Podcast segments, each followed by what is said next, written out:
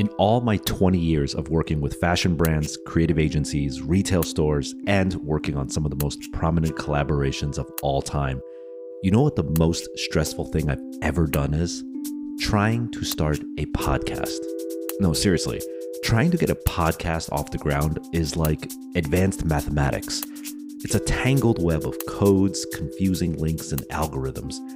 That is until the day I discovered Anchor. If you haven't heard about Anchor, it is the easiest way to make a podcast. Let me explain. A, it is free. B, there's creation tools that allow you to record and edit your podcast right from your smartphone or computer. C, Anchor will take care of distributing your podcast for you so you can be heard on Spotify, Apple Podcasts, and everywhere else people listen to shows. And last but not least, you can make money from your podcast with no minimum listenership. It's everything you need to make a podcast all in one place. Thank you, Anchor. No, really, thank you. Download the free Anchor app or go to Anchor FM to get started.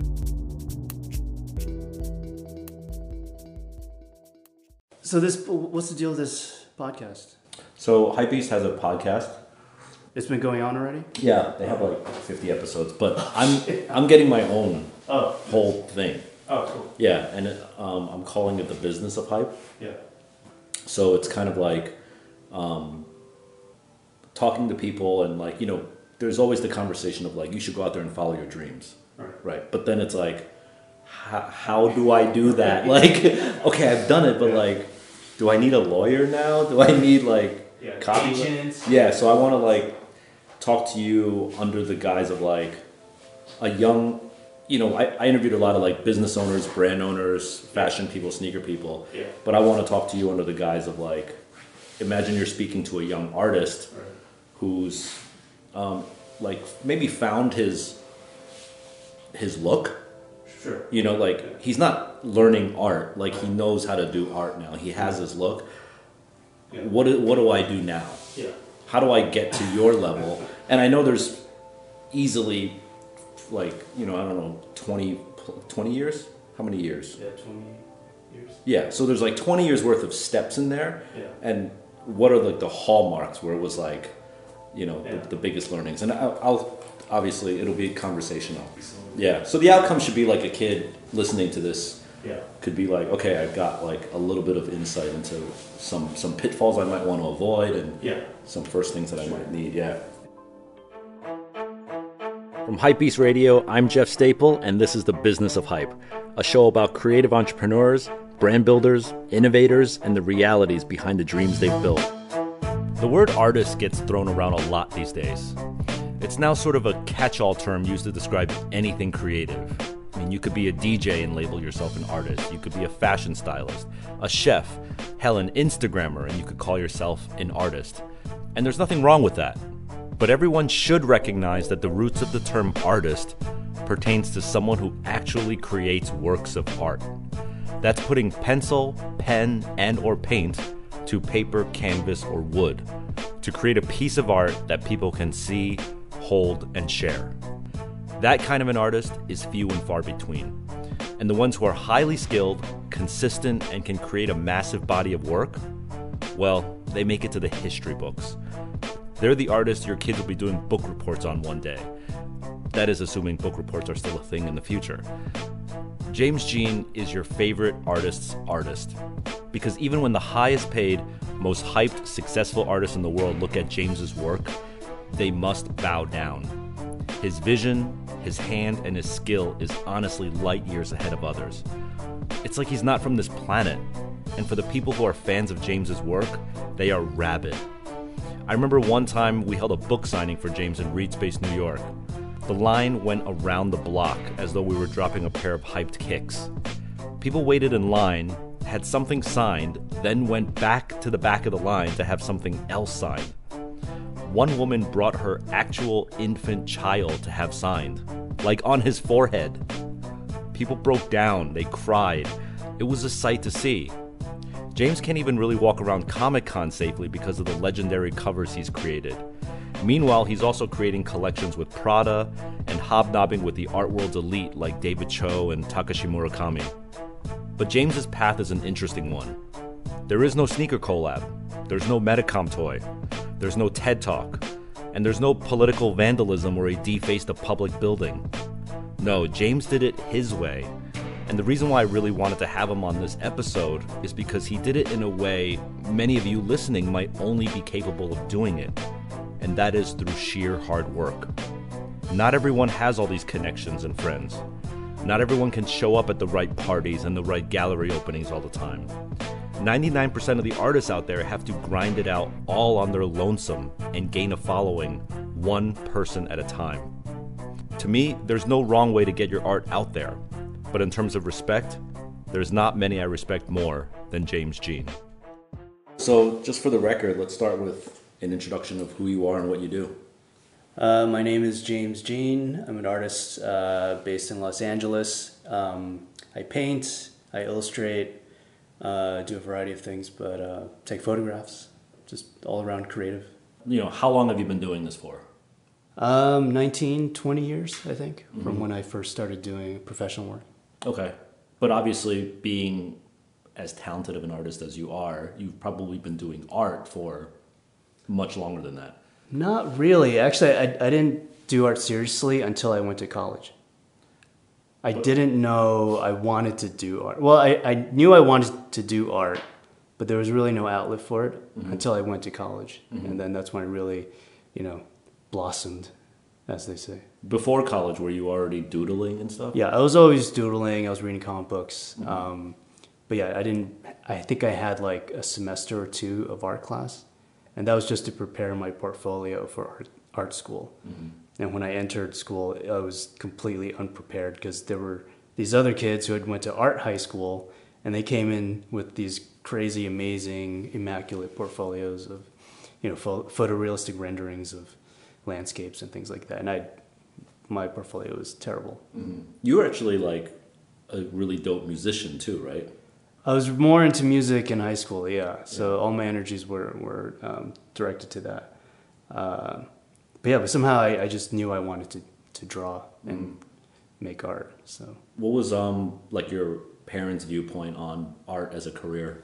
Well, uh, yeah, I don't come from an artistic family. My parents didn't know anything about art, and they weren't uh, very uh, excited that, I decided to go to art school. But um, I guess I'm glad that they didn't prevent me from doing that either. Mm-hmm. Um, and because you know I come from like an immigrant family, I felt like this obligation to really prove myself. So I think like by the second year of college, I was paying for everything myself mm. through like scholarships and also um, jobs and um, things like that. And I'd already like gotten rid of a bunch of academic requirements because I um, had good grades and good test scores and all that, and um, so I could just focus fully on the art. Mm-hmm. And um, whatever I did on the side, like uh, I worked at the gallery's office, I had like an internet job, and um, I was working like 20 hours a week, making money, paying my rent, which was only like 300 bucks at the time. Mm-hmm. I slept on a floor in Brooklyn with like two other guys. Um, and yeah, I, I got these uh, I, all these scholarships, and but I was able to, to pay for school. Uh, yeah, like half of the last two years of school were, were fully paid for. So by scholarships. Uh, yeah. Wait, what school is this? Uh, School of Visual Arts. So you finished college. You're one of the few artists that finished school. yeah, I, I, didn't drop out. I didn't drop out. I think I think you know. Um, yeah, I guess I'm full of contradictions because at uh, at the one end I'm like very uh, uh, dutiful, you know, like I uh, follow all the rules. I'm not rebellious, but on the other hand, I don't like following like the existing paradigm, you know, because at the end of school, everyone's always worried about, okay, how do I get my work out there? How do I become a professional artist? And they mm-hmm. tell you all these things. Okay, you got to submit to these annuals. You got to get an agent. Um, you have to like sign up for this this website um, yeah. with all these other artists. Uh, I think it, that back then it was called like the iSpot, and they, they really sold students hard on that. Mm. And um, for some reason, like I was like, you know, fuck all that. I'm not doing that. That, that, that didn't make any sense to me. Mm. It felt old already. Yeah. Um, because at that point, when I graduated, I'd already worked to put together my own website, and that was getting traction on these emerging design blogs. And I was getting a lot of response from that already. So just people emailing me saying they, they love the work, and and um, you know my work kind of spreading on the uh, internet um, Yeah. through those means. And um, uh, Because maybe you didn't know this at the time, but even though the art world is like supposed to be very free and creative, it's actually very like guarded and like rule centric, and you got to know this and do this, like allegedly, right?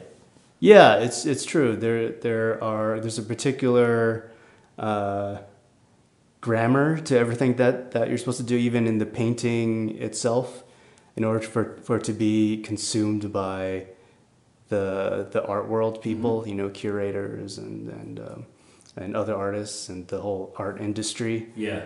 Um, Would you say it's almost formulaic? Like, Oh, it's, it's, it's definitely formulaic. And, and I, I hate following those formulas. I think that that sometimes works against me because I see other artists who follow that formula to a T and it works really well for them. Of course, uh, it doesn't work for everyone, but you know, say if you start churning out the same type of work over and over again, you sort of like hit the audience over the head with the same type of thing, like say a particular image or a character, and that is your brand. That's that's what you're known for, and you just keep doing it over and over again. Um, well, it's kind of like you have you have a customer, right? Yeah. And if you know how to play the game to get the customer to buy your stuff, yeah. it could be very simple to just churn it out. Right. Yeah. It's like making Diet Coke. You know, it needs to taste the same every, Yeah. every time. Right. If you walked into a McDonald's and every time you got different tasting chicken nuggets, it wouldn't be McDonald's. Yeah, and uh, you know, to me, that that's not what being an artist is about. And I enjoy uh, experimenting with many different approaches to making imagery. So, I think in the beginning that was confusing for a lot of people. Um, you know, I, I I did this sort of kind of academic realism uh, earlier in the day, and also this more imaginative type of work, and sketchbook stuff, and digital illustration, traditional painting, and it was all. Um, uh, kind of this this uh, uh, amoeba that no one knew what, what to make of, and uh, You were hard to categorize. I was hard to categorize, right? And then luckily, I fell into the only industry where where it seemed like that type of work could exist, which was uh, comic book covers. And- which also is like not desirable by the quote unquote art world. for the art world, right? Exactly. Even though a lot of artists now they steal a lot from comics and the comic world, it's kind of weird that because I did it legitimately, it kind of worked against me for a while. Um, so uh, this is right out of college. this is right out of college. So, uh, you know, I had sent my book around to all the major publishers in New York, and uh, yeah, no one uh, responded. And what I had done was uh, I actually FedExed my these like handmade portfolios to these hand-selected art directors I had found, and to make sure that they would open up the package and look at. Because you would get the FedEx notification like that they yeah. received it. Okay, Instead of I should get a reply soon. yeah, everyone would, you know, they, they had to like uh, buy mailers, you know, make postcards and Yeah. send them out. That was like the thing to do back then. Um, but uh, you didn't get a reply from I didn't get a, well. I got a reply from one children's book publisher. They were kind of interested, but they they thought my portfolio was a little too strange for them and inconsistent. Um, but I visited DC Comics. A friend of mine introduced me to an art director there, and then he saw my sketchbooks. And then from that, I think he saw some potential. And then they offered me uh, the first uh, four or five covers uh, to this series called Fables, and that turned into like a regular gig for seven years. So, As an employee of DC Comics um, no, I wasn't an employee; I was a freelancer. for seven years. Yeah, Wow. yeah, yeah. So there's a lot of covers, but once those first few covers hit, that gave me some legitimacy. So other art directors who were also comic book fans, who worked at other magazines, they hired me to work at those magazines. Mm-hmm. So then that helped uh, my work branch out into other forms. Do you remember some of those early magazines? Um, they were like boring magazines, like business magazines. Um, But those get the right eyeballs. well, if you're looking to do editorial illustration, yeah. So uh, you know, magazines don't really exist now, but back then that was the the main uh, bread and butter for. A Isn't that crazy that like in our lifetime, like Yeah. that industry just doesn't exist anymore? Yeah, I always think of like how dangerous it is when you go to school and they tell you how to do certain things. By the time you get out, the world's completely changed. Yeah. Um, so I think when you're young, at least when I was young, I felt really kind of stupid in a way. For listening to the school. No, no, just like in general, because I didn't listen to anything. Um, because I had really a, uh inflated sense of self. so I thought I could do everything my own way. And I sort of like stumbled around stupidly, like not knowing the exact protocol on how to do things. And, and somehow that worked out because I was kind of following my own instincts Yeah. like when I was 25, I wanted to publish uh, my own art book, and back then, like that was kind of unheard of and kind of um, That's what dead people do. exactly, yeah. It was like you're you're 25, you know, you haven't really done anything. You're so young. Why would you publish it, uh, your sketchbook? Well. My feeling was I'd gotten all this incredible response from the internet at that time, and But pre Instagram. oh, definitely pre-Instagram. So Yeah. what what do you mean by the internet? Like comments on a blog? No, just emails. And also, I, I did have a blog back then. Uh-huh. Yeah, yeah. And th- my blog, on my blog, I would share uh, my process Yeah. on how I would break down how I would make an illustration or an image, like to show the sketch, the you know the the various stages, um, either like a painting stage or like uh you know Photoshop layers and things like that. And That's interesting because most artists are very like secretive about their process, but you were willing to just show it.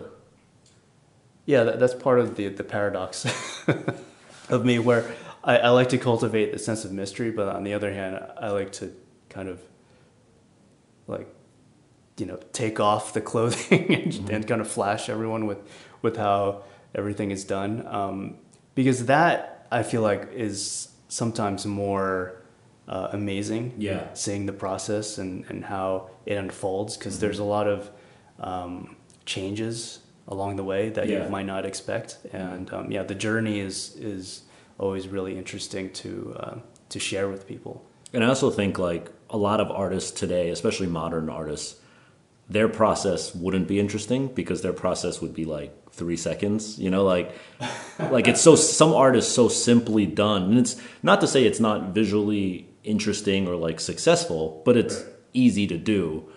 I think you have the ability to showcase this process because there are so many like facets and layers to it. Yeah, uh, you know, So it's sort of showing off. Well, no, I mean, painting and drawing is such like a primitive, basic thing, and it's it's really magical at the same time. So a lot of contemporary art is, um, you know, a lot of it's like fabricated by a, a fa- factory or a bunch of assistants, and um, just being able to draw something with your own hand is still uh, magical to to experience and to look at. So Yeah. um, yeah, so I like to share that um, or instances of that when I can. Mm. Did I hear James correctly? He did two semesters of art in school and that's it? If there was ever an argument that art is a God given ability, this would be it.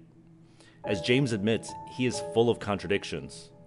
Excuse the pun, but on one hand, he can paint within the lines, and on the other hand, argue the need for the lines to be printed on paper at all. When he graduated from SVA, he didn't understand why he should follow the normal tactics in getting his work exposed. He was an early adopter to the ways of the internet world, which back then basically meant emailing and blogging. And now he harnesses his massive digital following to showcase analog techniques, something that separates him from the pack of contemporary artists today.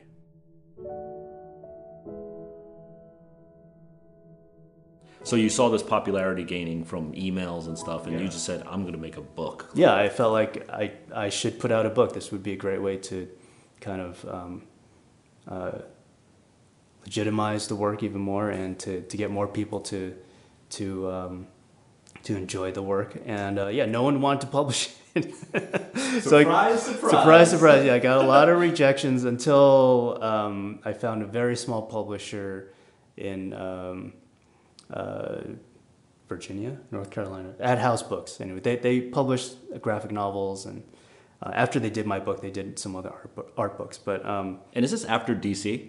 this is during. During Yeah, like, so this the- yeah this is when I was this was like 2005, Okay.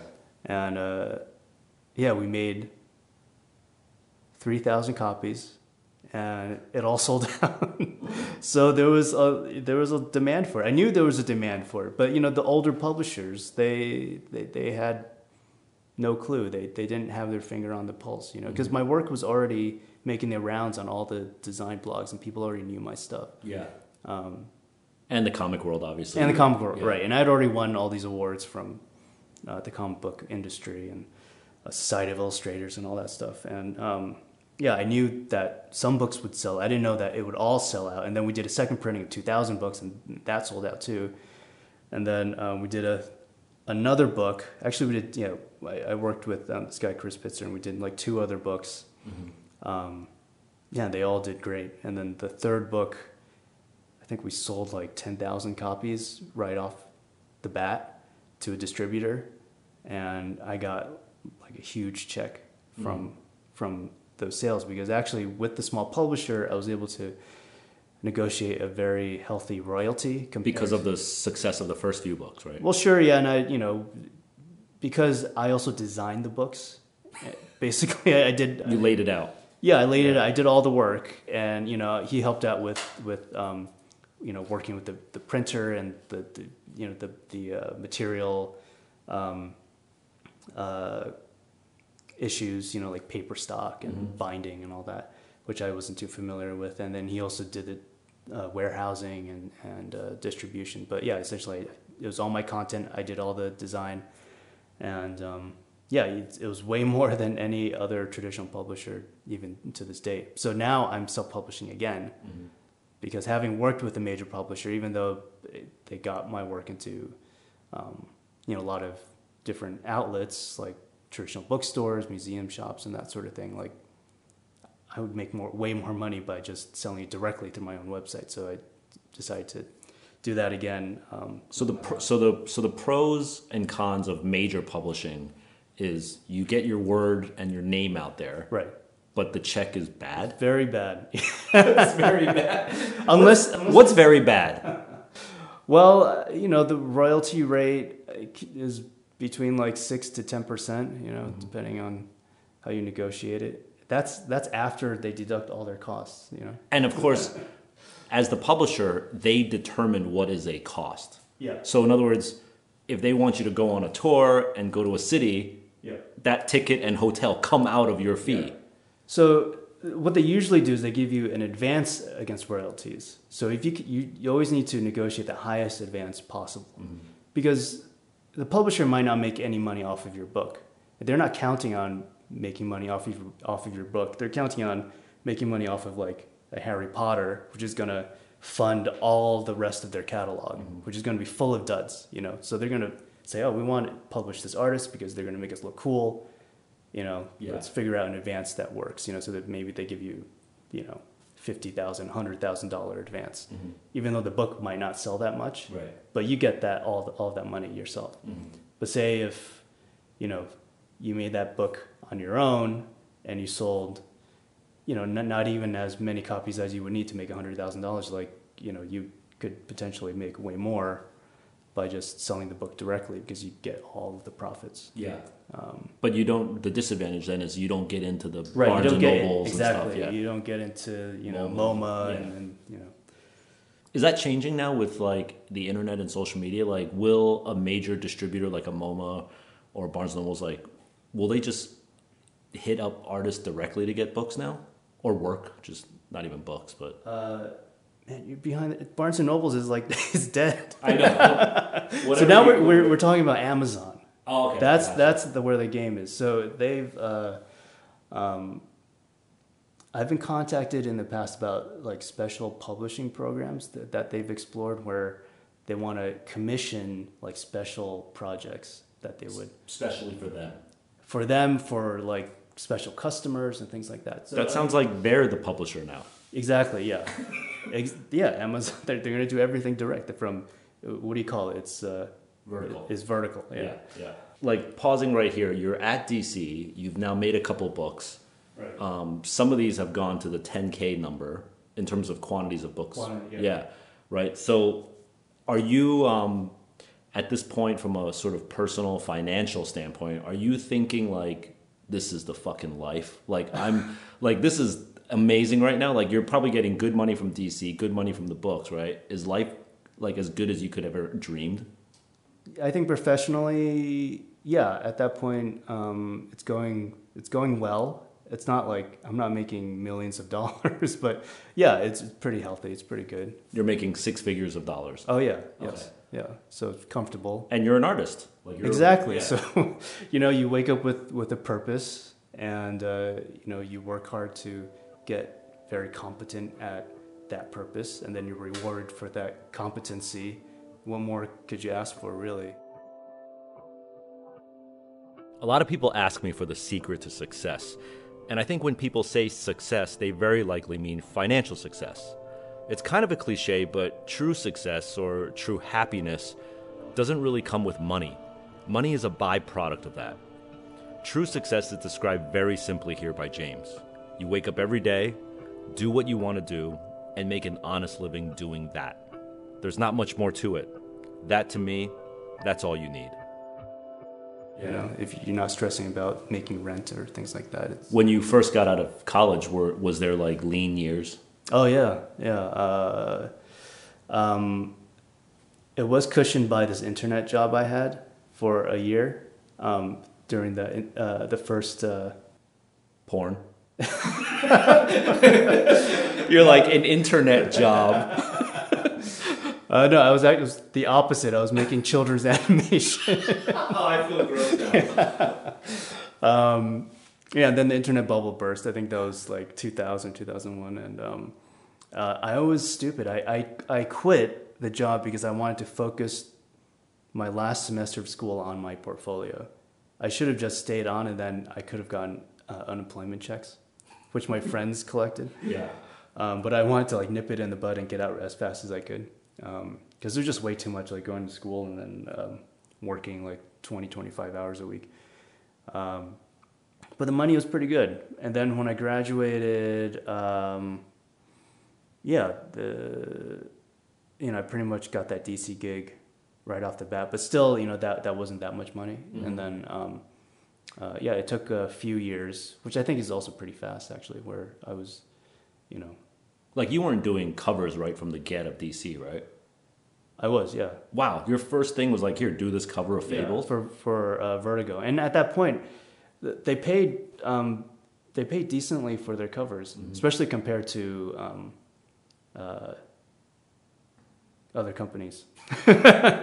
because uh, Vertigo's whole thing was that they they published fiction, not comics, so they had like a more elevated kind of pay scale. Yeah.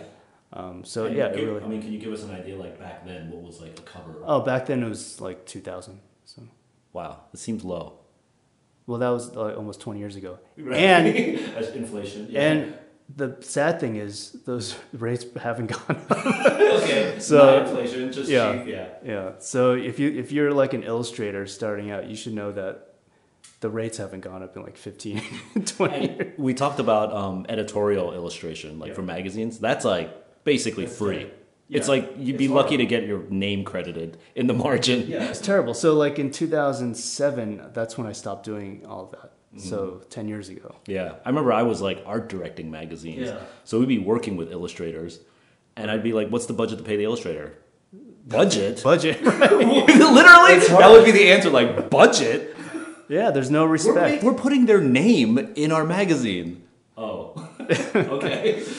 Yeah, you're commissioning a visionary to create this unique piece of original artwork for the magazine. But yeah, there's no respect. So that's where, if I do a commercial project these days, it's on a totally different type of arrangement where, you know, they come to me because of what I'm known for and my audience. So I'm only doing commercial stuff if it's like um, for like a relatively large like advertising type of job, which I guess I still consider illustration, but Um, but yeah, the budgets are way way higher. So Because they're not using you as like a production person and just Right. do this. They're using your name. yeah, Yeah. Okay, so um, I, I asked that question about how you felt like you were doing, and you said like you're doing really well. You're waking up, fulfilling your life, making a good six figures. Yeah. Did you think this was the glass ceiling, or did you think there's more? Oh, there's there's always more, which is the problem. So um, no, I mean I try to keep my expectations. Um, I don't know what's like, not realistic, but I focus on the work, Yeah. and I focus on how can I make the work better, and how can I get the get the work out there in a more effective way, Uh huh. and that equates to the business side of it. You know, like how to do social media, what projects to take on, and things like that. Be selective about about what to do, and um, Were you seeing contemporaries that you were like, yeah, like what he or she is doing, like that's where I want to be? uh, sure, yeah, Like, yeah, Who were those definitely. back then? Back then, um, So I'm thinking this is like as you're sort of leaving DC, like the tail Yeah. end of DC, right? So that was, oh yeah, I would say, yeah, back then there, you know, say people like uh, Mark Ryden, Mm-hmm. he was doing really well. You know, he had also done illustration when he had graduated from Art Center, and then um, you know he started doing his own painting, and then um, yeah, he you know got on the cover of Juxtapoz and um, sort of became the center of this new art movement, and um, yeah, he was just he would craft these amazing paintings, and the value of these paintings would keep going up uh, after each successive show, and um, yeah, I would say that uh, what he was doing was sort of a good model, and he he also would design these very beautiful um, objects like books and uh, postcard sets and all these types of things. Um, and uh, yeah, I feel I feel like that was um, uh, definitely a level above me. You know, Yeah. something that I was hoping to develop. And uh, yeah, I had my first gallery show 2008. How long after DC? Hey, this is Jeff Staple, and I'm kind of an old school type of guy. I aspire to minimize aspects of my life, and I'm actually the type of person that wants less options. I just want to use the best things, not the most things. And this even boils down to something as minor as the apps on my phone. I no longer need three different apps for music and another one for news and yet another one for listening to podcasts. Why? Because now I get everything on Spotify. I can listen to all my favorite songs, artists, and now podcasts in one place. And you could do it for free, even without a premium account. I actually do have a premium account because it costs like less than two cappuccinos, so why not? But strangely enough, my partner prefers having a free account because she actually likes listening to ads. Go figure. Anyway, Spotify has a massive catalog of podcasts on every topic, including the one you're listening to right now. But wait, there's more, my friend. You can follow your favorite podcast so you never miss an episode. Premium users can download episodes to listen to offline wherever you are, with or without service. And you can easily share what you're listening to with your friends and enemies on an app called Instagram that I've heard is gaining quite a bit of popularity. So if you haven't done so already, download the Spotify app and immediately after that, search for The Business of Hype and follow it and me. You can also browse for other podcasts in the Your Library tab, but really all you need is this one. All right, go forth and minimize. Delete all your other apps and download Spotify today. Uh, about a year. Yeah. So prior to that, you weren't really selling work yet. I was selling work actually. Uh, I was I was selling. Uh, it turns out there's a huge collector base for um, the comic book work, Okay. and so I was able to get a gauge of um, the market. Yeah. And I, I also sold some stuff on eBay uh, back in the day. Yeah, so Crazy. You know, I would put something on that I knew would do well, and it'd go up to you know 10,000, 15,000. I was like, oh, okay, it's, you know, this is sort of a good sign that there's a healthy competitive market for some of this stuff. And Um, and I would sell a lot of stuff directly too, just like sketches and drawings and paintings that I would do for professional work. And um, I had done, you know, done some personal work, but that at that point it was only like 20, 30 percent So was DC cool with you doing that?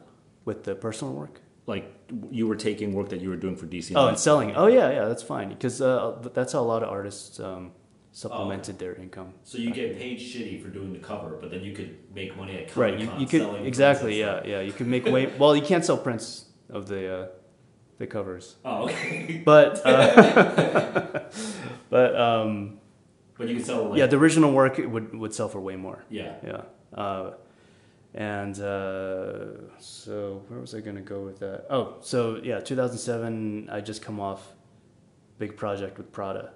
Yeah. So uh, I felt like that was a really good time to exit and then just focus purely on my personal painting. And um, How did Prada hit you up? How does that happen?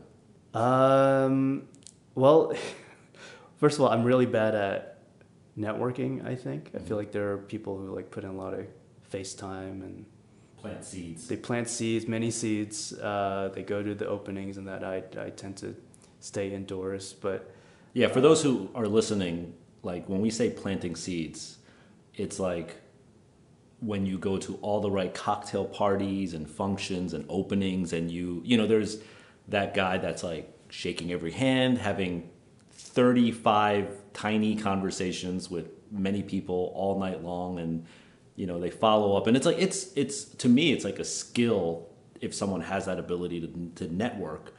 Um, but it really takes time and effort.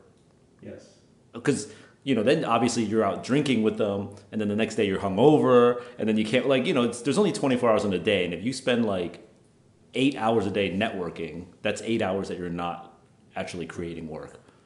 So my strategy was to make the work as good as possible and have people just come to me. So because I- you knew you didn't want to network exactly.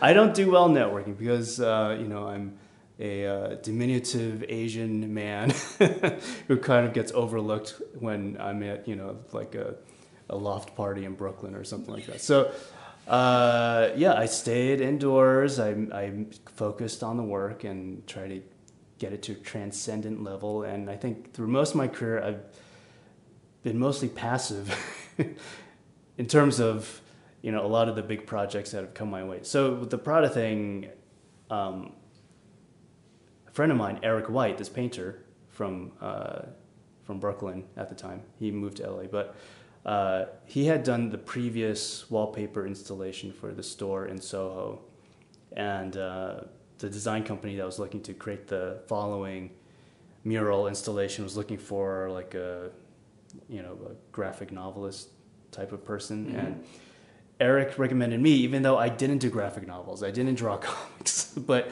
somehow because I had worked on comic book covers, like I was the guy. So, um, yeah, we worked on a concept, but it didn't work out. And then um, and this was just for the one store this was just for the one store, yeah. And so it's not really at this point it's not like a full-on collab with prada it's like no, not at all. visual merchandising really Yeah, Yeah. yeah, exactly. And um, uh, the initial uh, pitch for the the mural didn't work out. It got rejected. okay Not my pitch. It was the pitch from the design company. They wanted me to do a very specific thing, Mm-hmm.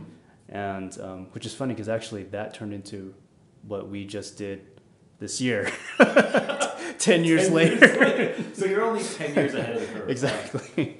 so, So they asked you for the specific thing you did it and they rejected it yeah, so the design company pitched it to Mrs. Prada. Mrs. Prada said, "No, not into it. Why don't we try something like romantic, sci-fi, non-linear?" And um, I was like, "Oh, perfect. That's me." So I submitted my like all of these ideas I had, and that's what we went with. And then Uh-huh. after that was done, they said, "Oh, let's try and do another wallpaper for the Milan fashion show." So I started sketching that out, and they're like, "Oh." Uh, we tried putting on the clothing. Would that be okay? I was like, you know, sure, of course, let's let's do it. And kept on like renegotiating the contract, and then, um, yeah, then kind of snowballed into this like kind of season long whole collection whole collection. Did animation. They like turned into environmental graphics, and um, uh, yeah, I, th- I think I read an article in Vanity Fair that said it was like their most profitable year ever. They made like bags and shoes and everything.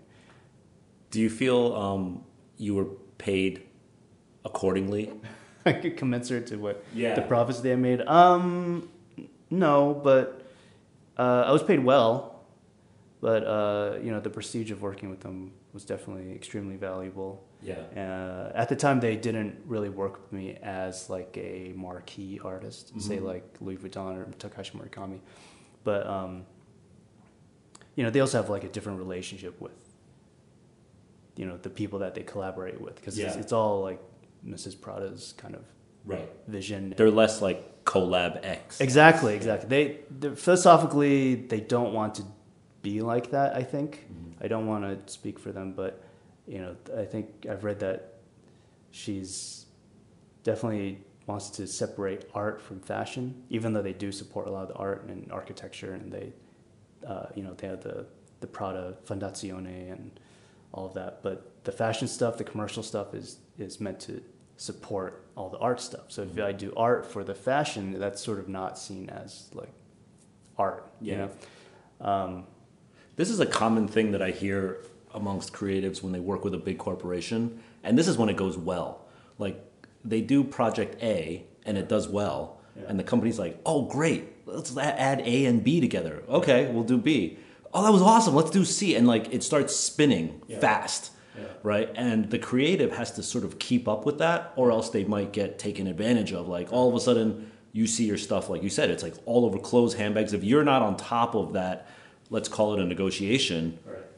you could have been billing for a wall in Soho, Yeah. but then it ends up on every handbag in the showroom, right? right. Yeah. No. Everything needs to be like spelled out in the contract. And are you very good, or were you at that time really good at being like, hold hold up the line right now, we got to renegotiate this contract? Uh, no, I, I didn't have to do. They they were proactive in, Okay. in doing that. Yeah. So they're good, honest people. Yeah, I think so because it's, it's actually as big as Prada seems. The team is very small, Mm. very tiny, and you know, ten years out, it's a lot of the same people still. So it's really like a family business. very family business. And this time, I actually went to Mrs. Prada's house and we had dinner and stuff. So it was, yeah, it was, it was very nice. Mm. Um, you know, she invited only the closest collaborators that she's worked with over the years. It's all the same people. It's really incredible. But That's dope. Yeah, so it's 10 years later, you're working with them again. yeah. Yeah. Yeah. Everything comes full circle. Now, like I'm gonna have my, I've only had like a few gallery shows, even, even though that's like my main focus. But um, yeah, gonna have another show soon in April um, at uh, Kai Kai Kiki Gallery. Mhm. Takashi Murakami's gallery, right? Yeah. yeah. So going back to that time where like you left DC, you did the Prada project. Um, I think that's when you started to try to focus on fine art, Right. Yes. right? And to- and really like removing yourself from the comic pigeonhole and the collabo artist pigeonhole, like. Right, you wanted to just be like Yeah, I wanted to James Jean, fine artist, painter. Yeah. Period. Full stop. Nothing else. Exactly. How did that How did that journey go? uh, it was rough. It was rough. Uh, what What happened? Why was it rough? Well, I feel like it's really interesting uh, as I'm older now. I, I feel like, like, like I was talking about being following your stupidity earlier. When you're younger, you don't know exactly what you're doing. You're kind of following your intuition. That takes you in certain directions. But then once you become too intentional, uh, that's when things kind of start screwing up for you. You know, What do you mean by too intentional? like okay, I'm gonna Oh, too strategic. too strategic. Right. Yes, exactly. Right. Yeah. Um, you know, you like write up a plan. I mean, I didn't write up a plan, but like I had, had this. Okay, I'm gonna do these paintings. I'm gonna you know have these studio visits. I'm gonna try and get these gallery shows. Show only these specific galleries. And um, And this goes into what we were talking about before about like the sort of paradigm rules of the art world, right? Yeah. So you look, you sort of said, these are the rules, and I'm going to play this game. yeah, yeah, it, it's it's really funny because it it it worked out the opposite of what I had thought. So I thought I was trying to do these more serious paintings, and that they were uh, you know more expressive and more abstract, and and this was stuff I wasn't actually interested in, in doing, and um, somehow I was able to get a lot of very serious galleries to visit my studio and to look at the work, but then when they saw it, they were like, "Oh, we like the earlier work, the more illustrative, you know, surreal uh, work. And I was like, what the fuck? I thought that was the opposite of what you guys wanted. Because, you know, at the time, people were, you know, there was like kind of a big divide between like the proper art world and juxtaposy type stuff, you know, this, the, that world where it's like uh, more uh, lowbrow, I would say, you know, that, Mm. what people would say. And then, um, Sort of like much more fantasy driven. Is that what you mean? Like that yeah, yeah. so- complex, like to like more i would say um yeah stuff that's like very narrative driven very literal Yeah. kind of um, focused on technique a lot you know technique is kind of really looked down upon And that is what you're saying was the Juxtapoz, Yeah, quote unquote juxtaposed world. And the art world didn't want anything to do with that. Is what you as thought? is what i assumed yeah. but i was completely wrong the art world just wants work that they can Sell. sell, yeah yeah.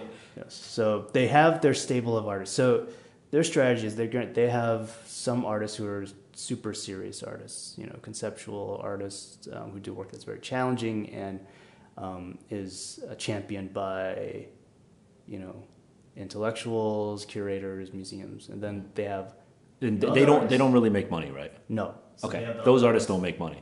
which is you know they're looking for their Harry Potter, right? Yeah. So it's all the same. So, um, yeah, they they looked at me as someone who could potentially um, make the money because I had a big audience at the time, and um, I mean now it's even bigger. But yeah, at the time it was considered I was still considered like popular, Popular, artist, and um, And the the fact that they sort of said, like, we don't need you to be the conceptual guy. right, yeah, That's that's not your decision to make. That's their decision, right? yeah. Like, we need you to ring our bank account, not be not get art critics to like laud you. right exactly exactly yeah um, and so that kind of reinforced my feeling of being independent again Doing it again your own Yeah. way. so even with working with takashi murakami he, we have the same types of conversations because he's saying he's like well you know are you sure you want to be in this world you're going to lose a lot of freedom even if you if you work with you know the the top end galleries, you know Gagosian, Emmanuel Perrotin, and you know all these uh, Blum and Poe. You know, there are a lot of shenanigans that go on, and um, uh, that's why it's great working with Murakami is because uh, uh, you know he's another artist, and I can do whatever I want. There's no expectations. There's no um, I'm still independent, even though you know there's expectations of you know us doing certain things together, but still that relationship is not as I would say um, intense as like a traditional gallery artist sort of representation Yeah. type of arrangement. Are you officially part of his gallery? Are you part of Kaikiki? I guess I don't know. I I just um, no, I'm not actually because he he fully supports um, a few artists. So there's like Mister Yeah. and um, this young girl Ob. Mm-hmm. I mean, she has her studio in his Yeah. factory, and he supported her ever since she was like I don't know, super young, 16, 17, something like that.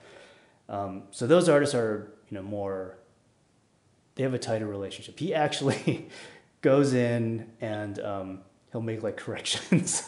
It's like teacher student. I mean, basically, yeah. He he he has a real mentor uh, mentorship type of relationship with those artists. Um, uh, MADSAKI is a recent one, so Oh, know you've that. seen his work, right? course. Yeah, so they've done like some collabs together. He's gotten him into Emmanuel Perrotin Gallery, and um, yeah, they there's this uh, definite um, relationship there where he is the mentor, and Mhm. he kind of has uh, a bit more of a say Yeah. in uh, guidance. He provides a lot of guidance. And how about your relationship with the, the him or the gallery? Zero guidance. Zero. Just. But what do you get out of it? friendship. friendship. um, no, I mean, I get a venue to show my work at. We don't Okay. have we don't have that type of relationship where like uh, I know some of the artists they'll they'll need to update him with the work, and then he'll respond with, "No, you need to, you know, like Yeah. fix this or Right. do that differently." Or So you're not you're not signed to Kaikiki. You're not a part of Kaikiki. no, yeah, he, do, he doesn't he doesn't give me a stipend or, or pay me any money. Right. Yeah, whereas these other artists, maybe he'll support them with like studio costs and things Yeah. like that. So Right. yeah, And how do you meet Murakami? it's really weird because like you know with a lot of the stuff that's happened to me i've always had this thought like okay i would love to work with you know this company or meet this artist and it always happens I, mm. you know what do you call it it's like the secret or whatever Yeah. not that i subscribe to that but it's just like you know i have this thought oh it'd be nice to do that one day and then sort of you know, I'm not like actively chasing it, but it kind of happens. Like with Murakami, I went to an art fair, Hong Kong um, Art HK. I wonder if that was the first time. I think we were talking about how, how crappy my memory is, but uh, uh, no, I think one of the first times was I ran into him in Hong Kong. No, no, that was the second time. So I think the first time he was actually brought to my studio because I worked with this Japanese company and they were working with him at the time on something. And then their office was part of this big warehouse that I was sharing with uh, David Choe. And then, yeah, Murakami came by.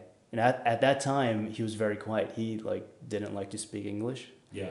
And so he had like a translator with him. Even though he could speak English. I feel like his English got a lot better. I don't know. He probably wasn't as confident. He could probably understand a lot, but he wasn't confident in talking. And which is amazing because now he does all the talking. It's like this crazy transformation. But um, yeah, this translator's just like sitting there quietly, like next to him, and then occasionally he'll like help define a word or help him like find find a word that he's searching for. But um, Were you ready for him when he came to the studio that first time? Oh no, not not at all. Like I don't think there was any any interest. I mean, no, that was like 2010, Uh-huh. and then I ran into him. I think yeah, that same year at uh, Art HK. But wait, when he came to the studio, was was it already like you already said to yourself, "I want to meet Takashi Murakami," Yeah, and he came, yeah, but you're like, "I'm not worthy." yeah. Because when I was even when I was living in New York, I knew about. I mean, he he was already um, like a major uh, artist Yeah. in 2000, and you know, my I knew people who who worked for him because he had like a painting studio in New York, and at that time everything was hand painted. Uh, I remember uh, my friend saying, "Oh, the water needs to be specially filtered for the paint, acrylic paint." Yeah, and um, you know they worked like uh, horizontally with the painting flat, and everyone was just like s- uh, laboring over this painting with this like uh, crazy filtered water. And when you when he left, were you like, "Well, that sucked"? like, Yeah, I mean it's always kind of like that, Yeah. right? When you meet, that's why I never want to meet anyone because you you don't want to meet your heroes. You kind of kind of. Um, but uh, yeah, just over the years we kind of had like a on again, off again type of relationship. But um, no, he, it turned out he was uh, he was interested in my work for a long time, but he kind of stayed away because he thought this other Japanese company that I worked with a lot um, was sort of like representing me, even though they weren't. So he sort of like you know respected Respectful that. it. yeah. Yeah. So um, you know once we we met uh, again a few years ago, and um, yeah, basically went to his cafe in Tokyo, and his staff told him I was there, and then he showed up. He, he came out, and um, yeah, then we had a long chat, and then since then we've had many many talks. I visited his studio. He's always super gracious, and um, he came by my house recently here, and he took a lot of photos, but he didn't say much about the work. Um, also, I think he's trying to be respectful too, because um, you know he he invites a lot of international artists to show at his gallery. Um, you know, some are uh, you know st- still represented by by other major galleries, but um, yeah, it's kind of a a different relationship that he has with his own Japanese artists that he supports. Um, but um, yeah, I always I I mean yeah, actually, if I think about it, this is sort of like the culmination of like many like uh, thoughts that I've had about kind of um, meeting him. Yeah. Kind of, yeah. For a lot of creatives, getting a break or getting put on by one of your idols is a very big deal. It probably doesn't do a whole lot for your wallet, but it's great to have that validation.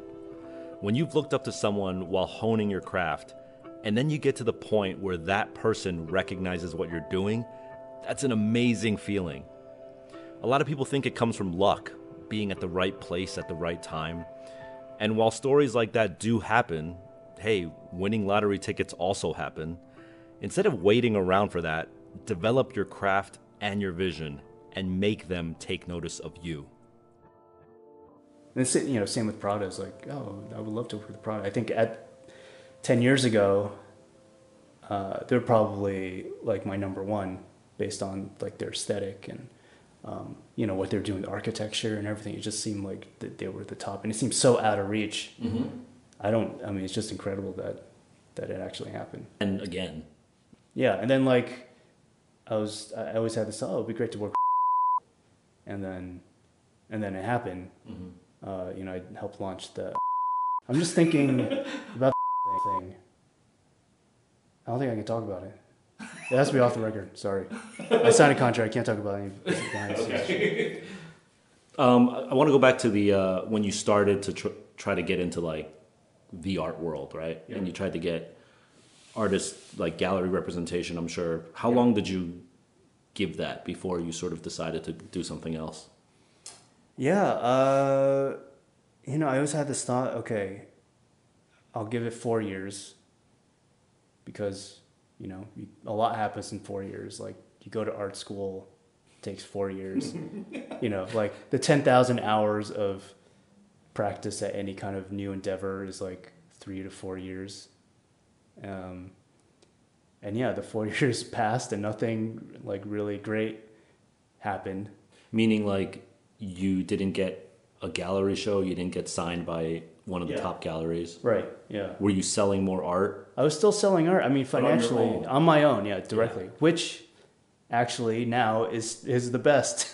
yeah. And which I've you know I've discussed with other people. Yeah, it's the the only problem is, uh, not being able to show the work because if you're doing the work and selling directly no one's going to see it you know i mean they see it online they see it on instagram or on your website and isn't that enough now um, it was enough for me but now i, I do want to have people look, experience the original work because they get a sense of you know the scale of the work and the, the colors and. And you think that can only happen in a gallery? Yeah, well, you know, how else are you going to see a work in person unless it's in a museum? That's like the only other context. Uh, Couldn't you open your own gallery? I could. It's it's possible. Yeah.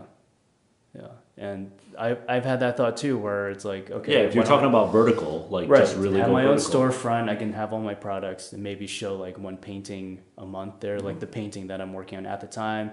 Have like a workshop space in the back, invite people over. Um, yeah, that's something I, have always thought about, but it's just uh, a lot of work. you know, yeah. having a separate space, and maybe I'll need to, you know, hire more people. I'm like, I like to keep every the operation very lean. Yeah.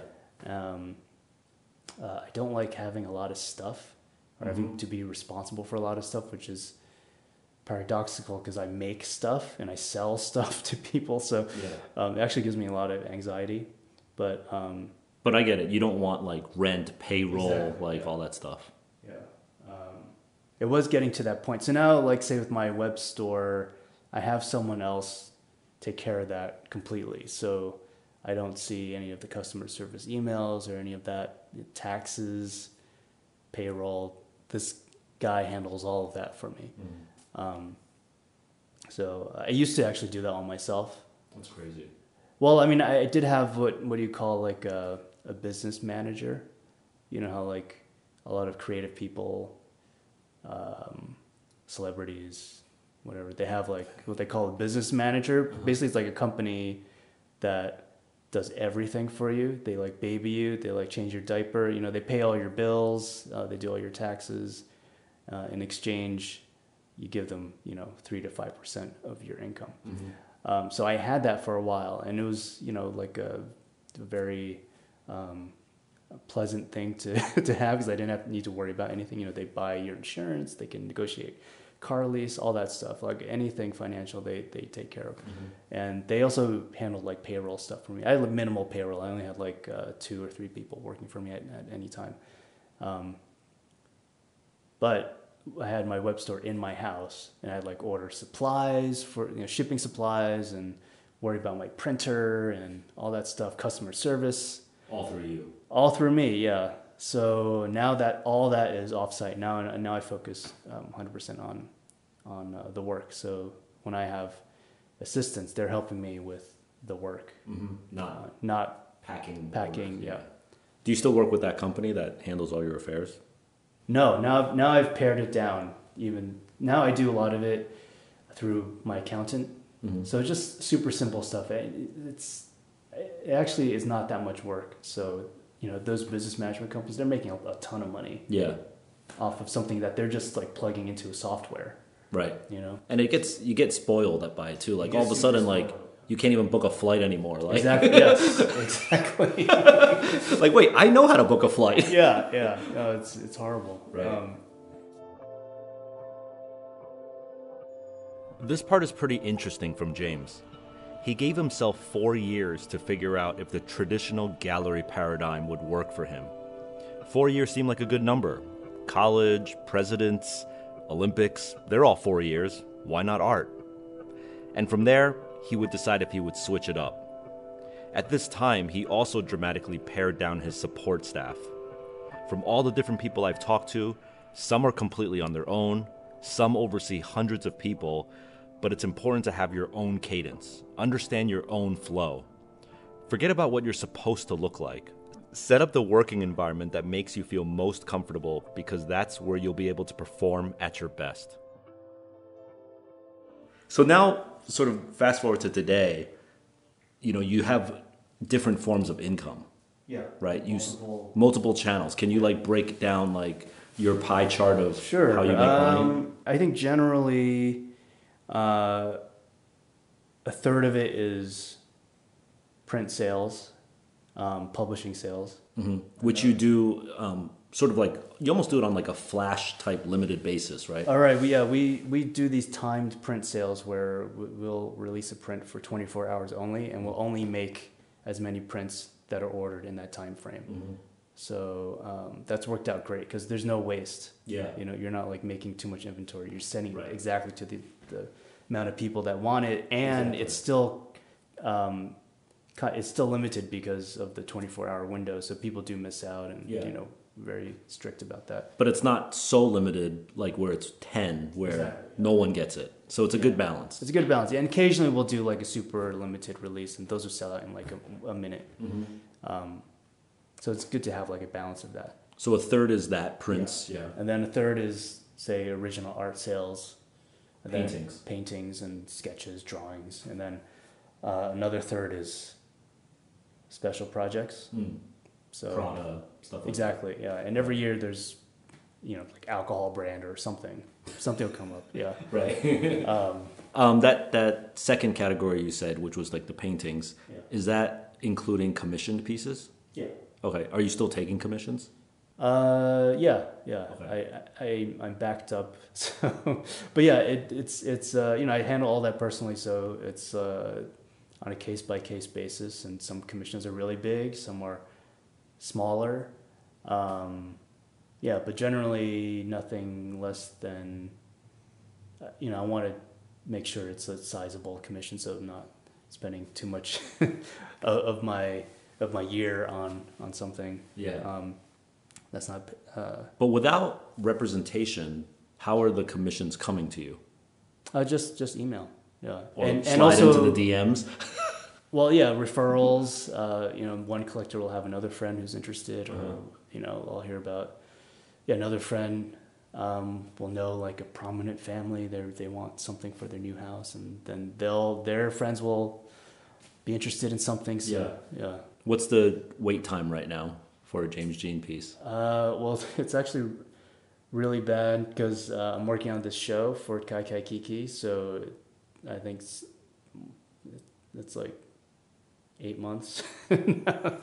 so after I'm, I'm I'm planning to finish the show end of February, and then I'll I'll get back to um, the commissions that, that I've been waiting for yeah the past year. So Do they uh, like how do payments work? Like do they prepay yeah, deposit? it's, it's a fifty percent down and then fifty percent upon uh, delivery. and they know that when they pay fifty percent, they have might be waiting a year. Yeah, but by then it might be worth more. So, you know, it's kind of locking in a price. So That's true. You could look at it that way. You could also die. yeah, and I would, yeah, but then if I make a really cool piece, so what's great is um, some of these commissions turn out to be um, really popular pieces when I post them online, and then I'll do a print release, and then that'll do really well, and then so it's like just you know, And that's written into your deal. Like you can still take their painting and make it into a print. yeah, Yeah. yeah, and I think generally um, uh, that's a good thing. 'cause it kind of like makes the painting more important, the original more important that way. I see. Right. It makes it more popular, which More- makes the original more recognizable. valuable. yeah. Yeah. and then you're like, oh shit, that's the you know the original painting. True, yeah. My friend with the print on the wall, and you have the original. Whoa. Right.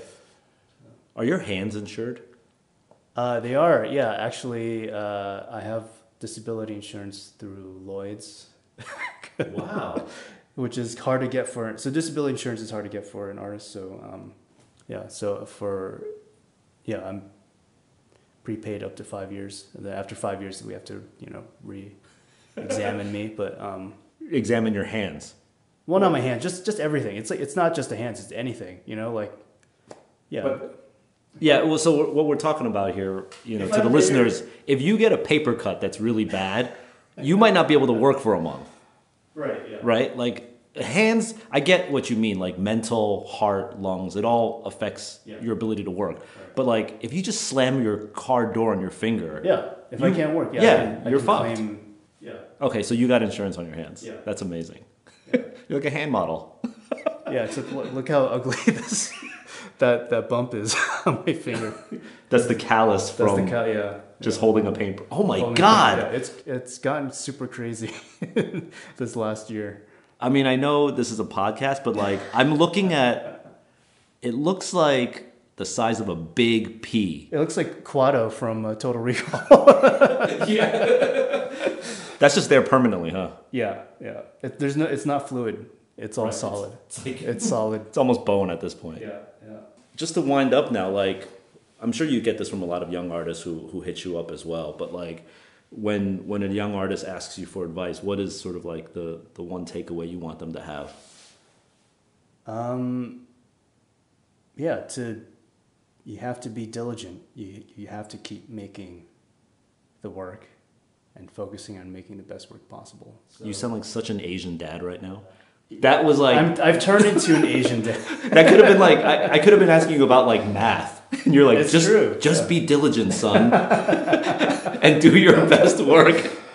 Yeah, I mean, uh, I mean, for me, eh, yeah. If you worry about all the other stuff, uh, it's not going to happen unless the work is there. You know, unless the, um, uh, you know, the, yeah, unless the work is uh, at a uh, decent enough quality. Well, not even. De- I can't. I can't even talk right now. It's too late. But uh, I'm about to fall asleep. But anyways. Um, yeah, for me, I'm just trying to make the work as transcendent as possible. So, and um, that's worked out. Like everything else, that's kind of related to having a business and you know um, having people appreciate the artwork and find out about the artwork. That's all just come from having having the artwork there. It's like I'm not even in control. the The work, the artwork, does everything for me. Mm-hmm. So. Your job is to just make that the best as it possibly can be. Yeah, the artwork. Yeah, the the art does does everything. I I don't do anything basically.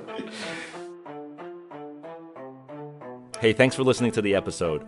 If you're in Tokyo, you should definitely check out James Jean's exhibition at Murakami's Kai Kai Kiki Gallery. It's up until May 3rd. You can find out more about the show or listen to other episodes at hypebeast.com slash radio. Subscribe to us wherever you listen. I personally use Overcast.